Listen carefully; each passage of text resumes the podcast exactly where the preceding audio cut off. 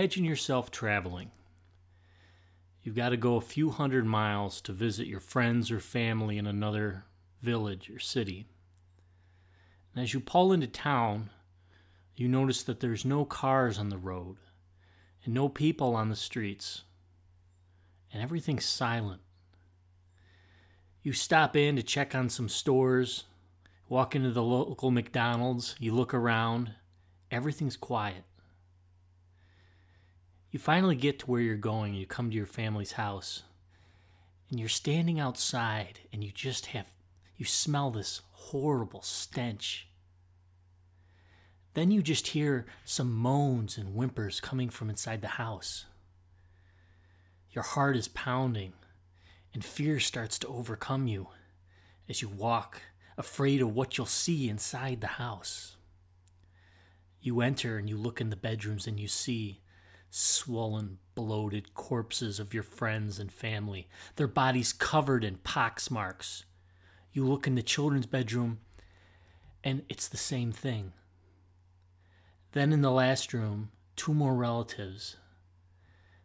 They're there, but they're so weak and delirious that they can't even rise to get water or relieve themselves, let alone get the strength to bury the dead.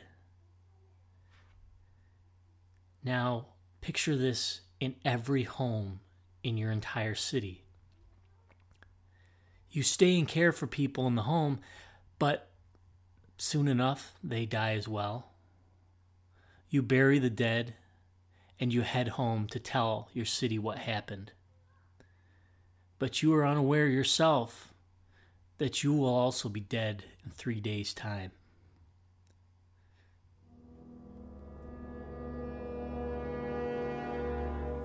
Hi, this is Caleb. And this is Andrew. Welcome to Iroquois History and Legends, Episode 7. The Dawn of Doomsday. Ooh, creepy. Very creepy. So, Caleb, that story you just told, it kind of sounds like the pilot to a Walking Dead or some kind of other B horror film, Sure. doesn't it? Yeah. Um, but it, if you live here in America or Canada or South America, you're living, you know, in a post-apocalyptic world. We, Hollywood puts out these movies all the time that talks about some disease coming through and wiping everybody out, and only a few people are left. But it really happened. You know, there were whole towns and villages and entire civilizations that got absolutely wiped off the map, and we don't even know they existed. Before this, they were just gone. How did something like that happen? Up until recently, uh, the white settlers and the people that moved to America, they all saw this happening, but until recently, nobody really realized how bad it was and why it was so much worse for the Native American people than it was for even the you know the Europeans that happened hundreds of years earlier. Yeah, with lots of picture these diseases. all of a sudden this disease shows up, and within a few weeks, half your community is dead, and more are ill and can't take care of themselves. And then it gets worse. Each new year, there's different waves. The disease may return, or new diseases are coming, and you don't know what is what. You have to go and relocate to another town because you don't have enough people to help run the one you're in. Your whole society begins to break down because your your chiefs or your leaders or your clan mothers or your children are all dead. You don't have people to go out and hunt or fish. They're too weak to plant the fields. You you don't know what's happening. So maybe we should go back in time a little bit and kind of see what what caused this. Where did it come from? Well, I guess there's one pivotal pivotal moment in world history where things kind of start the domino effect that scale out. And for that, Caleb, we need to go to Constantinople. You mean like Byzantium? Yes, like the Roman Empire. So the Eastern Roman Empire lived on long after Rome fell, and it lived until 1453. And then they were conquered by the Turks. Somebody finally figured out that cannons and mortars can bas- blast through the Theodosian walls, and the Turks were finally able to come in and take over Constantinople. Now, you may ask, why is that important? Why is that important? Well, Constantinople sits on the border between Europe and Asia in Turkey. And it was the hub where all trade coming from India and China came through from Asia into Europe for Yeah, the there markets. was a, a small strip of water. Some say it was the, it's the most priceless piece of water in the world at the time. And what, what was that called? It was the Sea of Marmara or the Bosphorus between the Black Sea and the Mediterranean Sea. and the only way through it was, Was- directly through the city of Constantinople. Yeah. So Constantinople falls to the Turks, and all of a sudden, the Europeans have no way to get their luxury goods, their spices, their silks, their other special things. And for us, we just go down to the supermarket and we get a bottle of pepper. But pepper, just the black corn pepper that we get, would bring an outrageous price. And then you add on top all these other different spices that we use to cook with. And these things were just absolute luxury items to have by the rich and elite. Mm-hmm. And so Luxuries that everyone had gotten used to having. yeah, and all of a sudden it's cut off, and the Turks are not letting anybody go through and trade. And so, what are you going to do? How are you going to get to India and China? Well, what ends up happening is all of the kings of the European nations, Spain in particular, decided that they might commission somebody to find another way to India and to the Silk Road. Yep. So the Portuguese started getting an idea of maybe we can sail around Africa and use that way to get there. They didn't know if the Indian Ocean was landlocked or not. They had no idea. It's a common misconception that people thought that the world was flat. They did not think it was flat, but they just thought that they calculated the size of the earth and they said it's just not possible to sail from Europe to India. It's just too far. You'd never make it. Now, there is this guy, you may have heard of him from, I don't know, first grade, Caleb. 1492, Columbus sailed the ocean blue. Mm-hmm. Heard of this guy? Pretty infamous. In 1962, right? Uh, no, 1492. Is that what I said? No. Okay. I was just joking. Very good. anyway, so Columbus was an Italian guy that was commissioned by King Ferdinand and Isabella of United Spain. And so he set sail and he found India. Good for him. Problem solved. All the spices you can get from Hispaniola. And I don't know what how their silk market is there. Uh, Yeah, Columbus thought he found India and Asia, but he was way off. Turns out they were right. There is a huge mass between sailing from Spain to India. If America wasn't there and it was just an ocean, you probably wouldn't be able to sail directly. But fortunately for Columbus, he did find some land and was able to sail back, but he thought he found India. And that's why, as you know, people are called Indians in North America.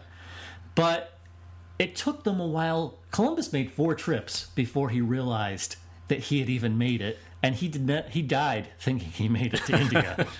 the most famous failure probably in human history. Yep. Uh, it wasn't until afterwards when they realized that they made a mistake. Hey, this is in India. Okay, how about we just call it the West Indies then? But other countries started getting on board. And so in 1497, there was this guy named John Cabot. And he sailed for England and he went up and took a northerly route because they realized, hey, this is in America, but maybe there's just this mass in the middle and we can sail around it and go, take a northwest, it was called the Northwest Passage, and take a route and sail around and uh, get to India that way. Well, John Cabot ran into this thing called Newfoundland. And probably very shortly after finding Newfoundland, he started to find ice. Yes, that was the other thing. He tried to find the Northwest Passage. It wasn't going.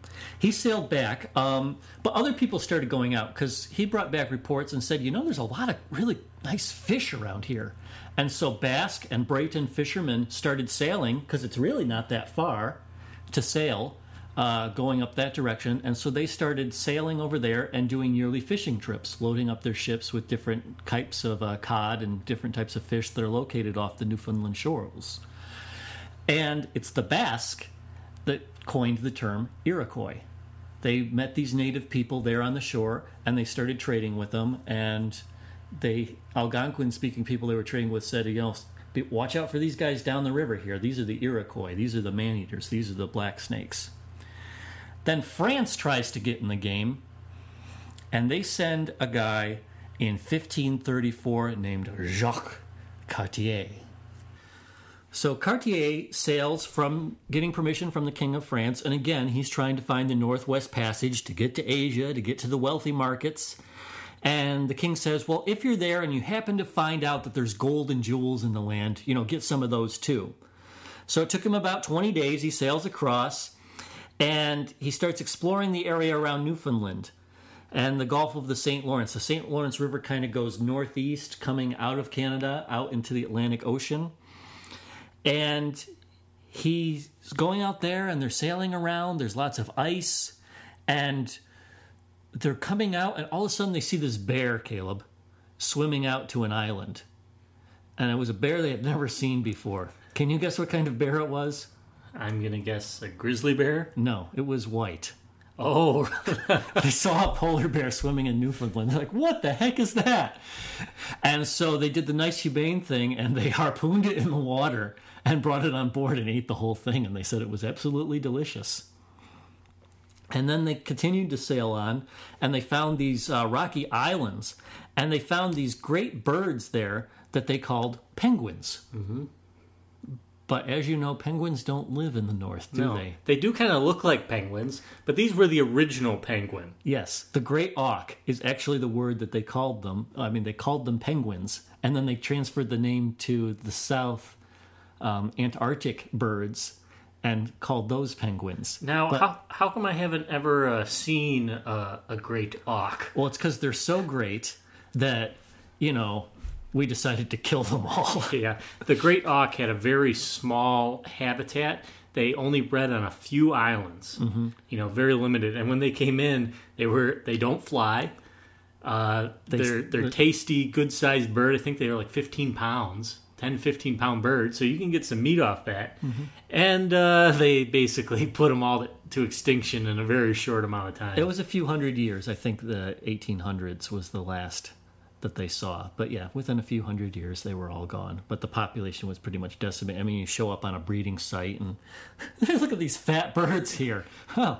I haven't had meat in a while. yeah, they don't that- even want to leave their nests for some reason. They're very easy to hunt.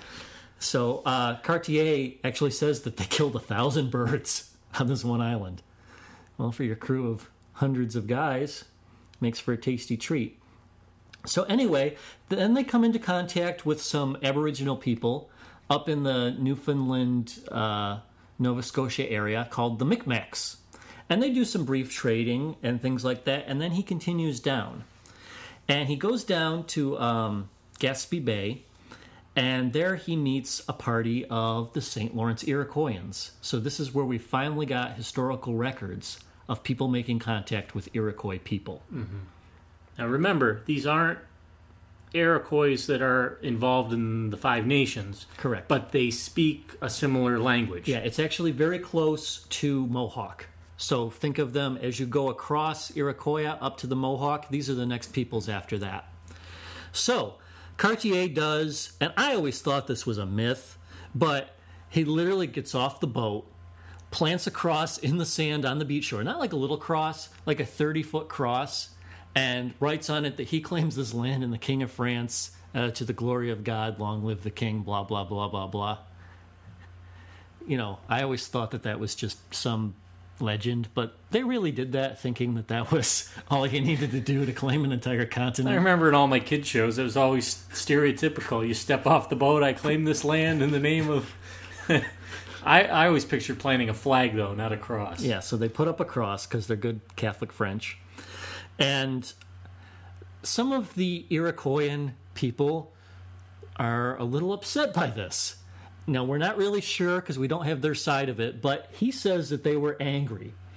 And Cartier is there and he's trying to explain to them, lifting his hands to heaven, and they have no idea what a cross is. And he's trying to explain to them some heavenly thing. And they're going back to their boat, and their chief and his two sons and some other relatives come out on a boat, chasing them and waving his hand, saying, Hey, you guys, what are you doing? Upset at them. And so they say that he goes through this long oration, and they called him Chief Dananacona. I don't know if I'm pronouncing that right, but that's what I'm going to call him Dananakoa. Nah. And so they come up in their little boat, and Jacques, being a nice guy that he is, says, This guy, just bring him aboard. And so they, they go out and they grab his canoe and they pull it up to their ship and they force them all on board. You know, pretty much arresting and detaining them. And so Cartier says, Look, we'd really like it if your sons would come back to France with us. And he's like, No, my kids aren't coming. And uh, he's like, Well, we'd like you to come back. He's like, I'm not coming. None of us are going with you. And he said, Well, we're going to take them back. And so it would be really good if you'd give us permission to let them go. And here we've got some lovely trade goods. And so the chief reluctantly, seeing all the, the things like that, he says, All right, but when are you going to bring them back? And he says, We'll bring them back after 12 moons. Again, I thought the moons thing was just a, a Flemish thing, but uh, no, it actually is, he says, 12 moons. And so the chief says, Okay, you can take my kids back. Because Cartier wanted to go and have proof that he actually went anywhere. And the best way to do that is to bring back people with it. And he also thought that they could be trained in France and used as interpreters. So they trade these pots, pans, knives, axes, things like that. The chief goes, they do a little more exploring, and Cartier heads back to France. So Cartier gets back to France, shows off to the king the two guys that he got. The king's really impressed and says, This is great. I want you to go back. And so two months later, he's on his way back. Oh, that must have been terrible. You're on a boat for 20 days, going across the ocean with nothing to see. You get back and you get commissioned to go back again. The good thing is he was he was paid for it. So So he goes back with um, the two sons of the chief, and they get back, and he the two sons are able to show them, take them back to their village, and they've learned a little bit of French. So now that they're acting as interpreters, you know, obviously it's not great because it's only been about four months at the max they've had to do it. So they come back, and um, they meet up with some different people and they tell everyone that they've been treated really well. They tell them about France, and so Cartier goes to their uh, a neighboring town called Stadacona. Stedacona. Stedacona. And so he decided to stay, stay there, and then he used another ship to go down to their hometown called, you want to give a stab at that, Caleb? Hakchelaga? Hachelaga? Hachelaga? I think it's Hoshilaga. Hoshilaga. Anyway, it's not important really because I can just tell you where they are. Um, the first one is modern day Quebec, and the second one is modern day Montreal. Now, uh, the site in Montreal was far more impressive. Um, it was a pretty big village, and over a thousand people came to the river to greet them. It was a palisaded place, and he asked the chief uh, what the name of the area was, and they said, Canada. So Canada is actually a native word. Yes, and not only that, it's an Iroquoian word. Even in Mohawk, I believe it's Canada. Do you know what it means? Yes, it means settlement, like a town or Ah, a village. Kind of like our town here, Canandaigua means the place, place where, where we live, or the our city, spot. the Yes. chosen spot to live. Exactly. So, yes, the word Canada is Iroquoian. So, fact of the show, I think. And so it just meant a, a village. And so literally they called it the land of the villages, Canada. So Cartier decides that they're going to stick around this time. They're going to stick around for the winter. So they start building a small little encampment uh, a ways down and strengthening, getting firewood, salting their meat, getting game and fish. And then their ships freeze because, hey, it's Canada in the winter. So their ships are frozen in place. They can't leave. They're in this little place and they get to experience the joys of Canadian winter and another fun thing called scurvy. Now, Caleb, do you know a thing or two about scurvy? Well, I never personally experienced scurvy, but for anybody that's ever seen any pirate movie, you always look and the pirates always are missing all their teeth. And a lot of people say, oh, it's because they drank so much rum and the sugar from the rum rotted their teeth. Uh, maybe, but basically, what happens is when people don't get enough vitamin C in their diet, And what has vitamin C, Caleb? well, basically anything that's not salted meat. All vegetables and fruits have some vitamin C. Uh, so when you're home having your home cooking, you naturally get enough to keep you from getting this disease. But when you're on a ship for long periods of time, Uh, sailors were very susceptible to it. That's why you, a lot of times you'll see the the sailors sucking on a, a lime rind. The the lime itself would rot, so they would just store the, the lime peels basically because those could be dried out and the vitamin C would stay in them, and they would just chew on those. Uh, but people didn't understand back then what caused it.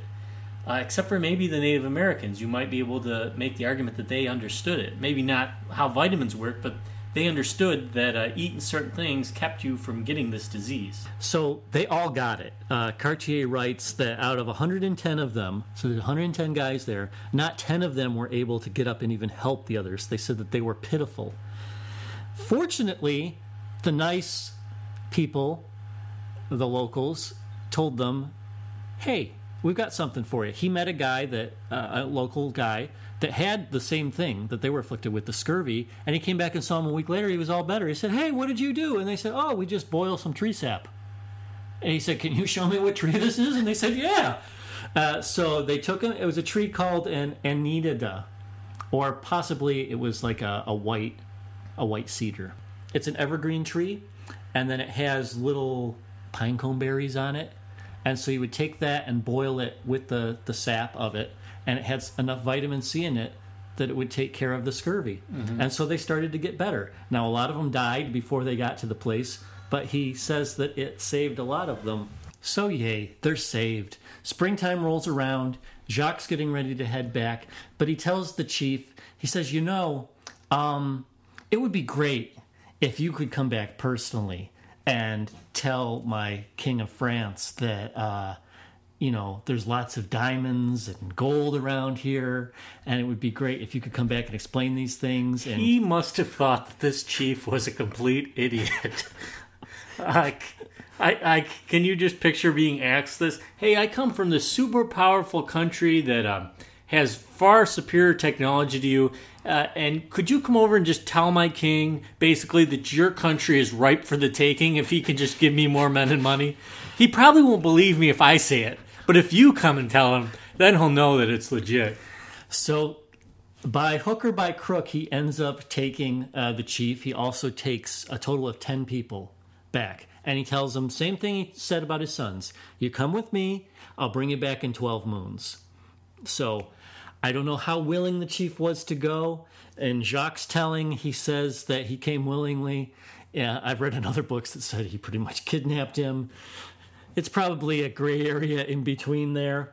Um, but he brings him back. But the problem is, unlike last time when he kept his promise of bringing him back within 12 moons, it was more like uh, five years. Things happen. France gets involved in a war. Uh, it's not on the king's mind. Um, the chief is well taken care of. He lives on the king's pension. He has comfortable living. It's not like he's sitting in some jail cell and only brought out the time being. But he is there. And uh, he ends up dying. In fact, they all end up dying. Only one person survives, a girl, and we don't know the fate of her, but um, nine out of ten of them die within those five years from diseases they contract. So the five years are up, and Jacques comes back to Canada. And they're all dead. What do you think he told them? Uh, the the other natives. Yeah, the natives when he gets back and they ask where their chief is. and Well, I, I can came- I can kind of picture the whole Kim Jong Un North Korea treatment. Maybe uh, they liked it so much back in our country that they wanted to stay. That's exactly what he said. we didn't rehearse this either. I, I can just picture that. That's exactly what he said. He said that they were there and they liked their country so much, and they took wives and started families of their own, and they didn't want to come back. So, but they said they're very happy and they send their regards. yeah, straight bold faced lie. oh, it's so bad. Anyway, Jacques um, starts to realize that the natives are not stupid. They have worn out their welcome. They're not bringing them fish or food anymore. Uh, he's come over with another guy, and they're supposed to start a colony. And Jacques is starting to read the writing on the wall, saying, "You know, this isn't really good." And then, well, wouldn't you know it? Jacques' men find gold and diamonds. tons of them. Absolute tons. It's something that a lot of people don't realize is just how chock full uh, northeastern America and southeastern Canada are of gold and diamonds. It was amazing. I mean, and Caleb, they didn't even need to cut them. They just saw these jewels sticking embedded in the rocks. It was like something you see out of a DuckTales film. Uh, it was it was amazing. There's just one problem. Have you ever heard the phrase "as false as a Canadian diamond"? I have not. Well, this is where that phrase comes from. what Jacques and his men had discovered was a, thi- a nice mineral called quartz. You know, the stuff that people, you know, put in their gardens to make them look nice. Yes. and so you look at you can Google pictures of it, and it looks like a jewel, but you smash it with a rock, and it's going to fall apart. Uh, it's not a diamond. And they also found gold, but have you ever heard of fool's gold? That's what it was. It was iron pyrite. It was iron pyrite. And so Jacques and his guys start loading his ship up with this stuff. You know, I wonder if the term fool's gold comes specifically from him. I don't know. I'd have to check on that. But anyway, so they load this boat up with all this stuff. And so they're supposed to be there starting a colony. There's another guy there that Jacques is actually subordinate to this time.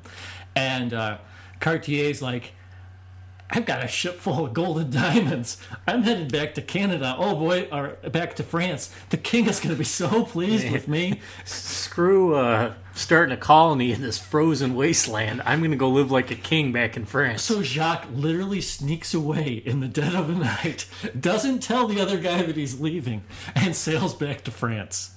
Uh, the colony ends up not working out, and they end up packing up and leaving too. But Jacques gets back, and so unloads his stuff, and uh, the geologists there in France start checking the stuff, and they're like, "Hey, um, yeah, this isn't gold. This isn't diamonds." Jacques never went back to Canada. He never went back, but he, he left something behind, didn't he? Yeah, yeah, he did. So, what did they leave behind, Caleb? Well, let let's stop and look at this from another angle real quick. So, you know, this this is happening in the 1530s, right? Yes. So all of this contact between the Native Americans and the French and Spanish and, and Dutch, other people that very shortly are all going to be coming and meeting on their shores. It's the 1530s, and basically the only contact they've really had with these people is right on the shore. There hasn't really been any expeditions inland. They don't really know anything about the country other than the shoreline right now. So it's still going to be quite a while before we start getting large groups of people coming and moving to the new world. So we have these two different theories on how big the population was in the Americas. Uh, we have a little bit better of an idea in South America because we have more documentation on the Spanish and, and a lot of them came all at once. But in North America, we really don't know exactly how many people live there. Well, Jacques Cartier wrote in his diary journal that he thought that in the St. Lawrence Valley there were 100,000 Iroquoian people. And modern people thought he was just exaggerating or he didn't understand the demographics. There's no way there were that many people there because when Champlain comes in 50, 60 years, he says the area is deserted. So there's obviously there weren't that many people there. Yep. And so everybody just assumed maybe he was being a pansy and trying to hype up the numbers as an excuse why he wasn't able to get his settlements going. Maybe he said, There's so many of these people there, you know, I was kind of hamstrung. But as you know, history has evolved and we've we've learned so much more now. A lot of historians now are starting to suspect that there was actually a much bigger population in the Northeast America and uh, Yeah, tens of millions. They think there could be upwards of 100 million people in the Americas. So it's the 1530s, and we've just had some first contacts uh, in the North Americas. Yeah, Cartier also writes when we talked about the guys doing the scurvy, the Native Americans also had about 50 people die of uh, unknown diseases back in their camp that winter. So it had already started right there. But yeah, each time you need a new fishing boat, or a new guy looking to trade some beaver pelts for some knives, there's the chance that some germs are going to be passed. Yep. I want to I want to bring up the point though on why people aren't really sure and why it's so hard to tell how many people there were here. For for example, we have all these diseases that everybody knows that measles and smallpox and things like that just had a devastating effect on Native Americans because we can see the devastating effect that they have in Europe. Uh, for example, some of these diseases were known to kill a quarter to half the population in some of the biggest uh, epidemics. So, therefore, we could kind of guess okay, if there were um, 100,000 people living here, uh, we could say that now there's only 50,000 people here. So, so that kind of skews the numbers. But here's the thing that, that we didn't understand at the time uh, the way that the genetic makeup is for the Native Americans. If, if you think of Europe and uh, Asia, basically for thousands of years, you've had all sorts of people. The genetic makeup is a big soup. Lots of people have been mixing for thousands of years. But in uh, in native in the Americas, they were much more like a purebred. They had a, a much smaller amount of gen- genetic makeup, and also they had no experience in their genes of dealing with any of these diseases. For for thousands of years, people in Europe had been dealing with smallpox, so they over generations have been building up. Um, not not necessarily immunities, but immune systems that can at least give you a chance at fighting it. So now picture if this is killing a quarter of the people in Europe, and uh, we just did our math saying, okay, if it kills a quarter of the people, now we know that there's this many people. But now that we know the things that we do, there are some people that believe that these diseases could have killed up to 90% of the population. Just think about that for a minute. Think of 90% of your population dying from. Yeah, you look at the news, and they're in the business of making people freak out all the time with, you know, the next disease here or there you know, Ebola was a classic example a while back. You know, in this part of Africa, 50% of the people that got it died in Western Africa. And they thought, oh no, what if it goes airborne? It could kill half the world's population. Oh no, oh no. Well, there were different environmental things. But yeah, uh, that's one thing that people are always terrified of is some kind of massive epidemic. You know, the, the flu virus in the end of the First World War went through and killed hundreds of millions of people around the world in just a couple years. Mm-hmm. I want to point out a few other things.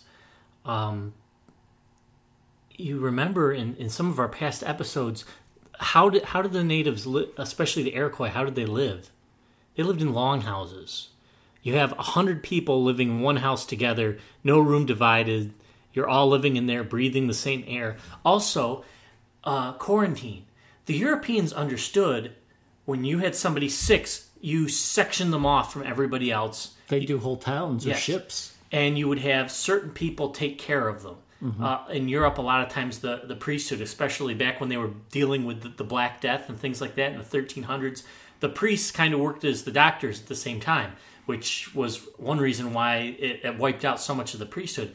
But anyway, in their culture, when somebody's sick, the whole the whole longhouse helps care for them. They're nice people. They're looking out for one another. Yeah. They're a family. They feed you and, and bathe you and and bring you water and things like this. So all these people are uh, are breathing in this air and they don't understand the quarantine people. So then all of a sudden, eh, this is why it's so much more likely that there were a lot more people here than we think. Because just picture if how big is your family? What if your family is only seven people? you're all dead. If, if there's 10 of you, if you in my family, there's seven of us siblings, and then our parents, so that's nine of us. One one lives. Maybe. Or, or yeah. we all die. Yeah. Uh, and just the strain that that puts on your your civilization how do you learn to deal with that and also what happens if the one person that lives we, we think of it okay you got you got four 25 year old women and and uh, six 25 year old men. Okay, no, let's look at this realistically and say, okay, you got two old people and you got three middle aged and then you got some kids. What happens when the kid is the only one that lives? with with and then all of a sudden you don't have people to educate the young, the younger ones. This created just nobody could. I, can't even fathom it if this ever happened. Yeah, your police department is gone. Your fire department is gone. Your so they had hunters. People go out hunt, hunt and fish. Well, there's there's three men left. They can't go out and do that by themselves. What are you going to do? There's no women to sow the fields.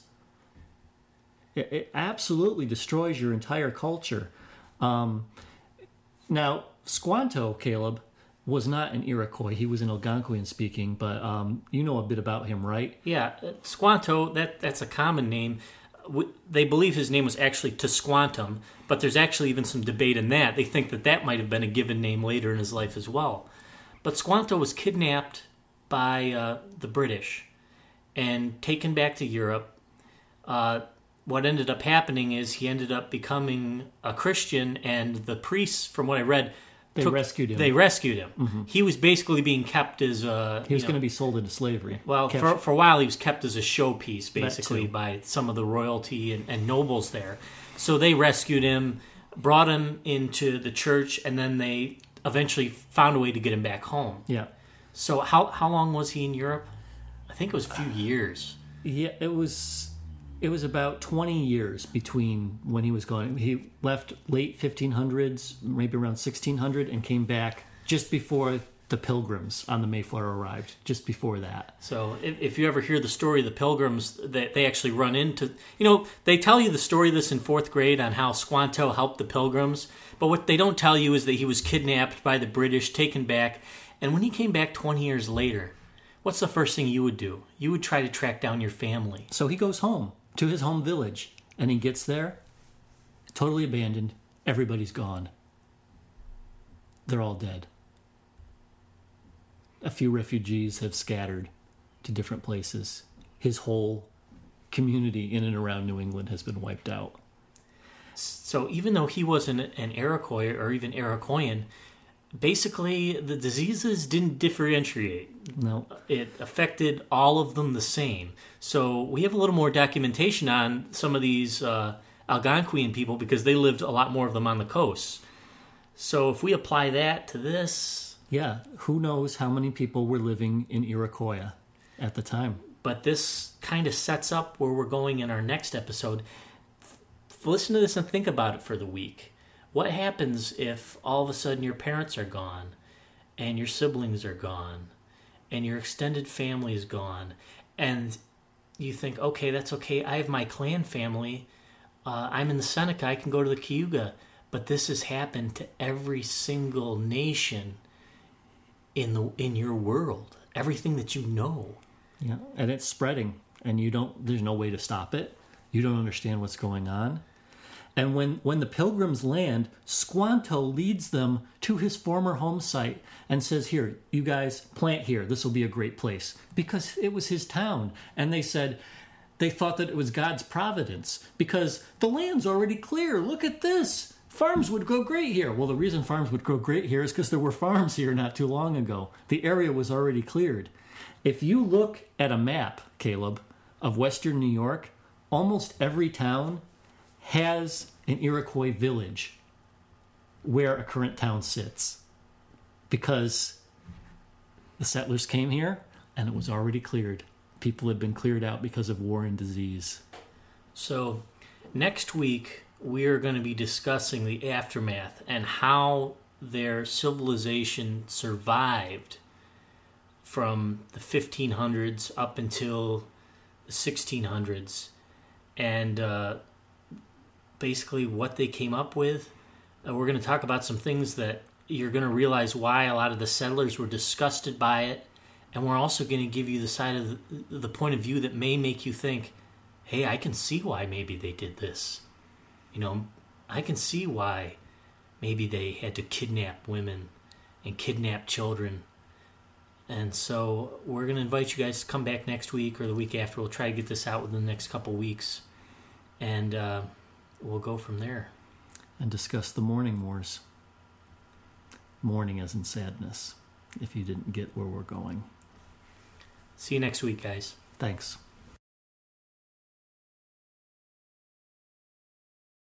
Thanks so much to everyone who's joined on and liked us on Facebook. If you haven't, I would encourage you to do so. Also, you want to check out, we have a new website called longhousepodcast.com. There we'll be posting pictures, obviously, the episodes, and different maps. You can also email us if you have any questions at longhousepodcast at gmail.com. And if you're so inclined, we would love it if you could go onto iTunes, if you use iTunes, and leave us a review. Hopefully, we've deserved a positive one, but nonetheless, we'd like one. So thank you so much, folks, and until next time.